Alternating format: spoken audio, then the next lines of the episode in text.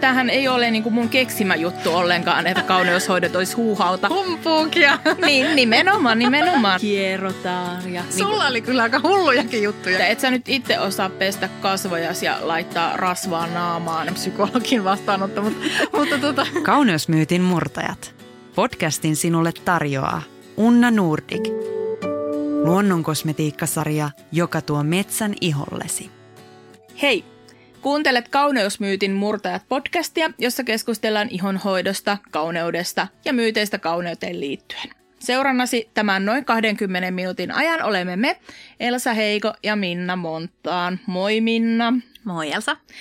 Sä olet meidän podcastin kauneusasiantuntija tai ihonhoidon asiantuntija, millä nimellä me nyt halutaankin sua kutsua. Ja kerrotko, että millä tavalla ihonhoito ja kauneudenhoito liittyy sun elämääsi ja arkeesi? Joo, mä oon kosmetologi. Mulla on oma hoitola. Teen päivittäin, lähestulkoon päivittäin, ihan sitä hoitotyötä omassa hoitolassa. Oon entiseltä koulutuksen latteltani hoitsu. Se on mun tausta. Ja nyt 5 vuotta oon toiminut kosmetologina. Ja me ollaan itse asiassa luonnonkosmetiikkaan erikoistuttu hoitola, eli olen ekokosmetologi. Mikä ero näillä ekokosmetologi ja kosmetologi? Onko se ekokosmetologi joku sellainen niin kuin, no se on sellainen lisäkoulutus ja niin kuin, että mä oon perehtynyt niihin asioihin luonnonkosmetiikalla, ihon hoitamiseen ja raaka-aineisiin. Ja mun varmaan kannattaa myös kertoa itsestäni, että kuka mä oikein olen. Eli olen Elsa ja 37-vuotias ja mä en ole ihonhoidon asiantuntija, vaan mä oon enemmänkin tällainen trendikäs sana kokemusasiantuntija.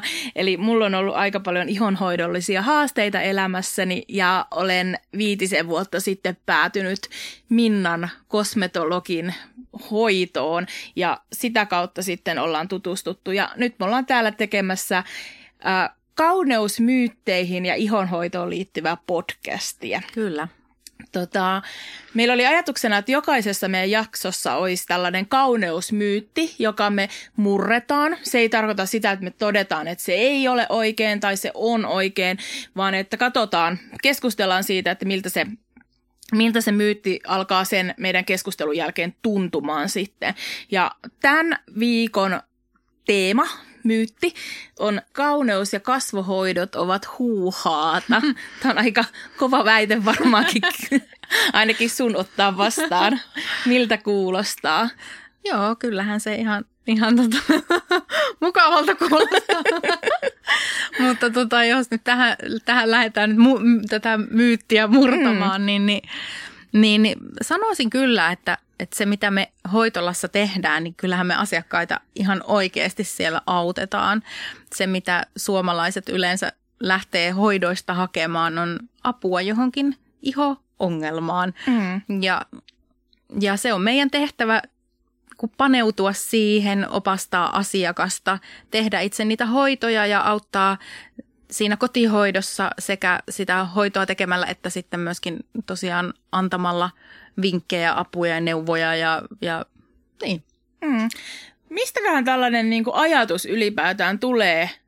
Tämähän ei ole niin kuin mun keksimä juttu ollenkaan, että kauneushoidot olisi huuhauta, vaan että aika moneltakin taholta on niin kuin saanut itsekin kuulla, kun on näissä hoidoissa käynyt. Joo. Että et sä nyt itse osaa pestä kasvojasi ja laittaa rasvaa naamaan, että joo, sehän on hirveän helppoa.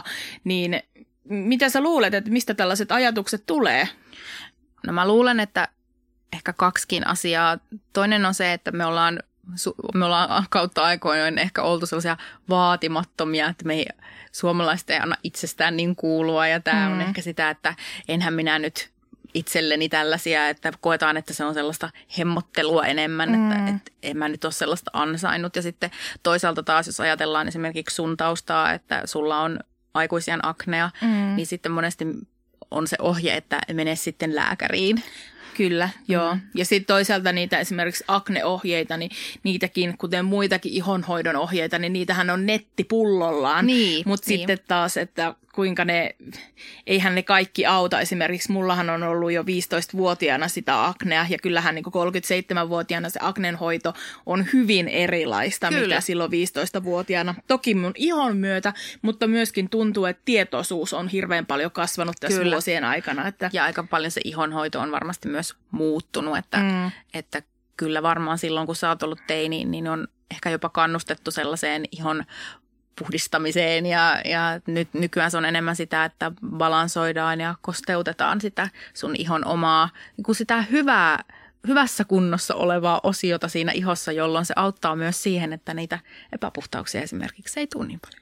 Mutta mitä sä teet sitten sun päivätyössä, kun sulle tulee asiakas ja hän tulee kasvohoitoon, niin mitä se kasvohoito sitten pitää sisällään ja minkä takia näin tehdään? Aika yleispätevä kysymys tai tällainen laaja kysymys, mutta niin kun lähdetään pilkkomaan sitä, että mitä sä oikein teet siellä kasvohoidossa sitten asiakkaalle? No, jos ajatellaan, niin on se kasvohoito ja sitten on se ihonhoidon ohjaus, mikä myös liittyy siihen kasvohoitoon ja toisaalta sellainen myös ihan motivaation antaminen asiakkaalle. Mä näen, että siinä on montakin asiaa, mutta jos ihan puhutaan siitä, että mitä mä ihan käsilläni teen siinä kasvohoidossa. Lähdetään siitä käsillä tekemisestä ensin Kyllä. liikkeelle. No se lähtee siitä, että mietitään asiakkaiden toive ja tarve. Mitä hänellä on itsellä ja sitten mitä mä koen, että mitä sille iholle kannattaisi tehdä. Siinä hetkessä se saattaa olla pidempikin prosessi, eli lähdetään jostain liikkeelle ja usein se on esimerkiksi, että tehdään vaikka ihon puhdistus. Tai sitten jos iho on huonossa kunnossa ja vaikka todella kuiva, niin sitten keskitytään enemmän siihen, että kosteutetaan, annetaan sille iholle ja sille kotihoidolle boostia. Tietynlaisilla tuotteilla, tietynlaisilla kuorinnoilla, tämmöisillä niin kuin ammattikäytössä olevilla tuotteilla eli ja ammattivahvuuksilla. Eli sitten aina kaikki kuitenkin niin kuin johtaa siihen, että se kotihoito olisi helpompaa, mielekkäämpää, toimivampaa ja kivempaa. Mainitsit noista ammattivahvuuksista. Miksi sellaisia on? Siis kerro vähän niistä enemmän. Joo, no ammattivahvuuksia voi olla esimerkiksi vaikka tosiaan kuorinnoissa tai seerumeissa. Meillä voi olla ampulleja, joita käytetään vaanhoidossa, mitä tahansa. Ja kun kosmetologit tekee hoitoja, niin me yleensä tehdään ammattisarjoilla. Ja se tarkoittaa nimenomaan sitä se ammattisarja, että sieltä löytyy niitä ammattivahvuisia tuotteita. Ei se välttämättä tarvitse olla edes vahvuus, se voi olla joku erillistuote, mitä ei ole. Niin, just näin. Että on kuitenkin tuotteita, mitä esimerkiksi suositella kotikäytössä käytettäväksi sen takia, että niissä voi olla vaikka rajoitetut pitoisuudet tai että se pitää olla semmoinen, että ammattilainen käyttää sitä jostain tietystä syystä. Kuuntelet Kauneusmyytin murtajat podcastia. No, miten sitten nämä kotihoitotuotteet? Sä mainitsit, että jos on ammattisarja, niin se ilmeisesti tarkoittaa nimenomaan sellaista sarjaa, mitä myydään kauneushoitoloissa. Joo, kyllä sitä juuri. Joo. Niin kuin kampaamotuotteet, niin sitten meillä on hoitolatuotteet. Mm. No, miten sitten taas nämä meille asiakkaille myytävät tuotteet, niin onko ne jotenkin silleen, että ne on niinku niitä samoja tuotteita, mutta vähän laitettiin enemmän vettä sinne vai miten on ne blandattuja? Vai kerro niistä enemmän, että minkä takia asiakkaalla on miedommat tuotteet? Aivan. Niin, että onko tämä niinku markkinointia, että pitää tulla hoitolaan, että humpuukia. Niin, nimenomaan. Sitä me otetaan tässä selvää. No, mä voin tästä kertoa nyt esimerkin.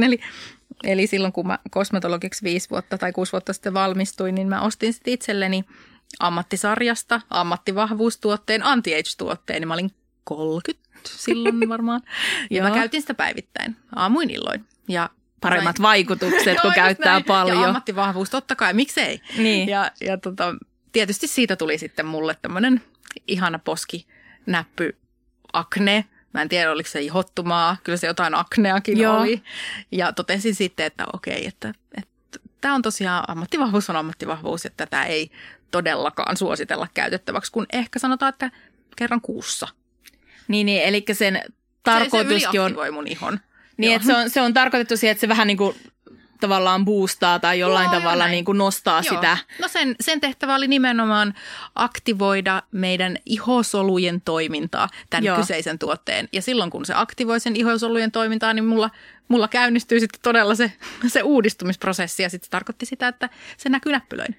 Ihana muuten kuulla, että kosmetologeillekin käy tuolla tavalla, koska mähän olen oikein semmoinen hyvä esimerkki siitä, että mä haluan ostaa aina tehokkainta, mitä niin kuin rahalla saa. Et en mä tollaisia niin kuin hellävaraisia juttuja, vaan että maksimaaliset tehot. Ja mä oon ollut tällainen ihan nuoresta pitäen. Et mä muistan, että mä oon joskus 15-vuotiaana päättänyt, että nyt mä alan käyttämään anti-age-aineita. Ja silloinkin ostin tietenkin jostain marketista vaan sellaista jotain perusrasvaa. Ja käytin sitä, kunnes mun iho taas huononi tosi paljon. Ja sitten nyt tässä niinku kantapään kautta oikeastaan meidän 5 vuoden tuttavuuden aikana, mitä mä oon käynyt sun luona hoidossa, niin alkanut myös oppimaan sen, että kannattaa luottaa siihen kosmetologiin. Joo. Ja jos ajatellaan, että kuinka paljon mä oon myös oppinut. Eihän se ole pelkästään sitä, että mitä sä oot oppinut, vaan totta kai mä oon 5 vuoden aikana oppinut raaka-aineista ja eri tavoista hoitaa ihoa. Ja sehän on ollut sellaista molemminpuolista opettelua ja käyttäytyykö muuten tuotteet samalla tavalla jokaiselle iholle? Koska mä oon miettinyt, että tuotteissa, kun on kaikenlaiset nämä inkilistat, missä on, että mitä kaikkia siellä sisältää, niin voiko ajatella sillä tavalla, että jos tämä raaka-aine X on hyvä akneiholle, että se sopii jokaiselle akneiholle? No ei tietenkään. Eihän meille niinku mitä tahansa, vaikka mitä me syödään, niin eihän se toimi meillä samalla tavalla, että jos se on sun kysymys, että voiko vaikka kaikille käyttää jotain tiettyä, niin ei voi. Että kyllähän se niinku, kuitenkin siinä ihossakin on erilaisia vaiheita ja erilaisia alueita ja näin, että sitähän pitää hoitaa tietysti yksilöllisesti.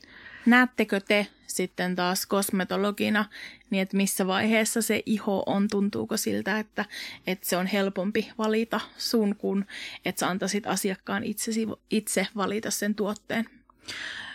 Joo, kyllä. Ja mä aina suosittelen, että hoidon kautta, koska en mäkään näe sitä, jos asiakas tulee multa kysymään, vaikka sanotaan, että meillä on tämmöisiä shoppailutunteja, jolloin me autetaan kyllä, mutta että kyllä me kuitenkin aina suositellaan, että ensin hoitoon, koska mun pitää päästä tutkimaan sitä ihoa ja se tapahtuu niin, että mä esimerkiksi näen vaikka mikä on sen kyky ottaa vastaan. Joo. Raaka-aineita ja tuotteita ja sitä kautta mä osaan ohjata asiakkaita ja tähän perustuu nimenomaan se kanta-asiakassuhde, että mäkin sitten kun on käynyt vaikka 3 kertaa, niin totta kai mä osaan jo eri tavalla lukea sen asiakkaan ihoa kuin sen ensimmäisen kerran jälkeen tai jos mä en ole koskaan päässyt sinne joku, tutustumaan sinne ihoon tarkemmin. Joo. Eli ymmärränkö oikein, sä et vaan lataa sellaista niin kuin säkillistä kamaa tuolta teidän tuotemyyntihyllystä, että nämä on pakollisia. Ei missään nimessä, ei. Joo. Ja muutenkin aina niin, että opetetaan asiakasta hoitamaan ihoa niillä olemassa olevilla tuotteilla. Ja jos siellä joku on pielessä, niin 1 tuote kerrallaan mieluiten lähdetään vaihtamaan sitä, koska kyllähän se ihokin reagoi asioihin. Eihän se välttämättä ole aina positiivinen se reaktio, että jos lähdetään vaikka nostamaan esimerkiksi niitä tehoja.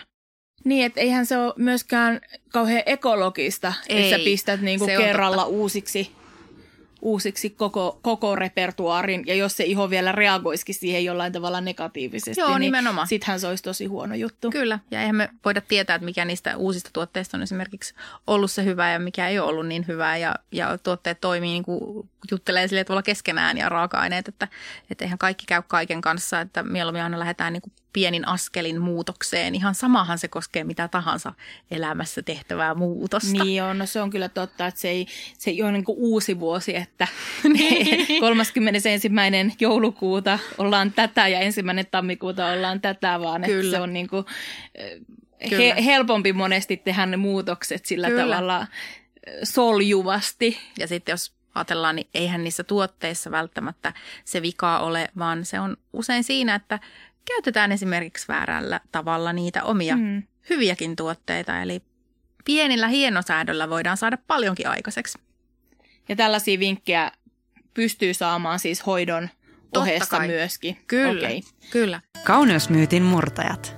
Miten noista kasvohoidoista, kun niin kävi ilmi, että mä oon kärsinyt siitä aknesta, ja sehän nyt tarkoittaa sitä, että mulla on niitä mustapäitä ja muita, mitä aina sillä kivalla komedoraudalla sieltä nappaillaan pois. Lemppari juttuja. Ja sit mä oon vähän silleen ollut kateellinenkin siitä, että kun mä oon kuullut sellaisista hemmotteluhoidoista, missä hierotaan ja ihana musiikki soi. Eikö sulla muka koskaan ei hierota? No siis kyllä mullakin hierotaan, mutta musta tuntuu, että onko mä valinnut sitten liian lyhyen ajan siihen. No joo, se on totta, että sitten jos on tarvetta sille puhdistukselle, jos nyt katsotaan niin, että siellä on epäpuhtauksia ja niistä ei esimerkiksi pääse vaikka ultraäänilaitteella tai jollain muulla tai kuorinnoilla eroon, että täytyy ottaa ihan mekaanisesti. Eli sitten hierotaan sinne ensin öljyä ja pehmitetään ihoa ja hörtellään ja sitten sitä kautta lähdetään niitä poistamaan. Niin kyllähän siihen kannattaa totta kai aina ottaa sitten myös sitä hemmotteluosuutta ja sitä, että on aikaa myöskin antaa niille niitä ravintoaineita sille iholle ja saadaan sun stressitasot laskemaan ja keskushermostoon vaikutetaan sillä hieronnalla ja niin kuin näitä tällaisia niin sanottuja hemmottelujuttuja sitten. Niin, eli siis se hierontako ei olekaan pelkästään sitä, että on kiva olla, vaan että sillä on myös niin kuin kauneudenhoidollisia vaikutuksia, ymmärsinkö oikein? Joo, totta kai. Eli sillä saadaan verenkiertoa vilkastumaan, aineenvaihduntaa parantumaan, voidaan ihan siis vaikuttaa lihaksiin kiinteyttävällä tavalla ja sitten tosiaan vaikuttaa sun kokonaishyvinvointiin sillä, että sä rentoudut ja vaikuttaa suolistoon, mieleen. Mutta tuo tekee taas niinku siitä itselleni helpompaa ottaa se hemmottelu vastaan, kun siinä on tuollaisia niinku hyvätekeviä asioita. Että kyllä mä ainakin on sen tyyppinen ihminen, että mä aina ajattelen just sen kautta, että no enhän minä ansaitse tällaista. Just, tai ja sitten enemmän, että se on sitä tehoa. Niin. Mutta kyllä se hieronta voi ehdottomasti olla tehokasta. Aivan. Miten sitten ton kasvohoidon, kun sä sanoit, että se auttaa myöskin niinku niitä kotihoitotuotteita imeytymään paremmin ja sellainen, kuinka usein kasvohoidossa tulisi käydä, että se iho pysyisi sellaisena vastaanottavana? Joo, no se on ihan todella yksilöllistä, että joillekin riittää puolen vuoden välein, toiset tarvii esimerkiksi jonain akuuttina aikakautena niin käydä vaikka kuukauden välein, että se tilanne saadaan rauhoittumaan tai parantumaan, helpottumaan. Mutta semmoinen yleissääntö on, että aina vuoden ajan vaihtuessa olisi hyvä käydä, koska monesti meidän asiakkaat tulee hoitoon ja ne sanoo, että ne kotihoitotuotteet ei enää toimi. Ne ei esimerkiksi enää imeydy, se iho on hirmukuiva sen takia ja ne ei tiedä, että ne on vaikka kuorinut sitä, mutta se ei auta. Eli silloin täytyy tehdä jotain muuta, mitä hoitolassa tehdään. Toki kotihoidollakin pystytään tekemään ja vaikuttamaan vielä siinä vaiheessa, kun tuntuu, että mikään ei enää toimi, niin sitten kyllä siinäkin voi vielä tehdä vaikka mitä itse, mutta niitäkin vinkkejä voi sitten sieltä hoitolasta saada. Mä itse siis myönnän, että mä teen sitä, että joka kerta kun sä kysyt multa, että varataanko seuraava aika jo, hoidon jälkeen kysyt sitä, niin mä oon aina siellä, no ei kun minä soittelen sitten, kun tuntuu siltä. Ja aina musta tuntuu, että mä tuun sit kuitenkin liian myöhään. Eli alkaa näkymään niitä nimenomaan pintakuivuuden merkkejä. Sitten mä oon huomannut, että tietyt niin kuin esimerkiksi jo pelkästään kasvovesi, mitä mä imeytän ihoon, että sekin tuntuu, että se ei välttämättä imeydy samalla tavalla kuin aiemmin. Joo. Niin eli siihen on syy, että minkä takia se kannattaisi sitten tilata aika samalla vaikka. No joo, totta kai se aina helpottaa sitä tulemista ja jotenkin ehkä sitä motivaatiota siihen kokonaisuuteen, mitä ihonhoito on. Ja toki on myös sellaisia tilanteita, että se iho voi mennä huonoon kuntoon, vaikka sulla olisi kuukauden päästä se aika varattuna tai vaikka sä käväisit kuinka säännöllisesti ja että sulla olisi ne hyvät kotihoitorutiinit. Että sit voi tulla sellaisia akuutteja asioita, niin kuin vaikka joku stressi tai ihan mitä vaan, mitä elämässä voi tapahtua. Niin. Elämä voi tulla väliin. Eteen. Kyllä. Niin. Miten sitten, kun teitä kosmetologejakin on kauneushoitolassa, jotkut kauneushoitolat on sellaisia, että siellä on aina sama kosmetologi ja sitten on taas sellaisia paikkoja, missä on useampia eri ammattilaisia, niin onko siinä mitään väliä, että menenkö mä joka kerta käymään eri kosmetologilla vai onko siinä jotain sellaisia asioita, mitkä puoltaisi sitä sellaista pitkää asiakassuhdetta, niin kuin meilläkin on ollut 5 vuotta, niin. Onko se ollut hyvä juttu mulle? No, onko se ollut sulle hyvä juttu? Mä ainakin siinä mielessä koen, että me ollaan tässä edelleenkin väleissä. Ja, niin. Ja ihankin näyttää hei nyt aika hyvältä. Niinpä, joo. Mutta on niinku yleisesti, että voiko kosmetologilla vaan käydä piipahtamassa silloin siellä ja tuolloin tuolla vai miten sä koet sen itse? No kyllä mä uskon siihen kanta-asiakassuhteeseen just se, että kun sanoin että mä opin tuntemaan asiakkaan ihon ja opin tuntemaan sen asiakkaan ja kyllähän se ihonhoito, mä itse asiassa siinä hoidossa keskustelen niin muistakin asioista esimerkiksi, että mitä hänen muussa elämässään kuuluu, koska mun mielestä se on hirveän tärkeää, että mä ymmärrän asiakkaan kokonaisuutena. Ei se nyt ole mikään semmoinen kyselytunti tietenkään tai niin. Mikään psykologin vastaanotto, mutta silleen, että mä tiedän, että missä mennään, koska esimerkiksi stressi on niin iso asia ja kun silloin, jos mä tiedän siitä, niin mä osaan ottaa sen huomioon. Eli silloin mä en esimerkiksi ajattele, että asiakkaalla on vaikka aknea.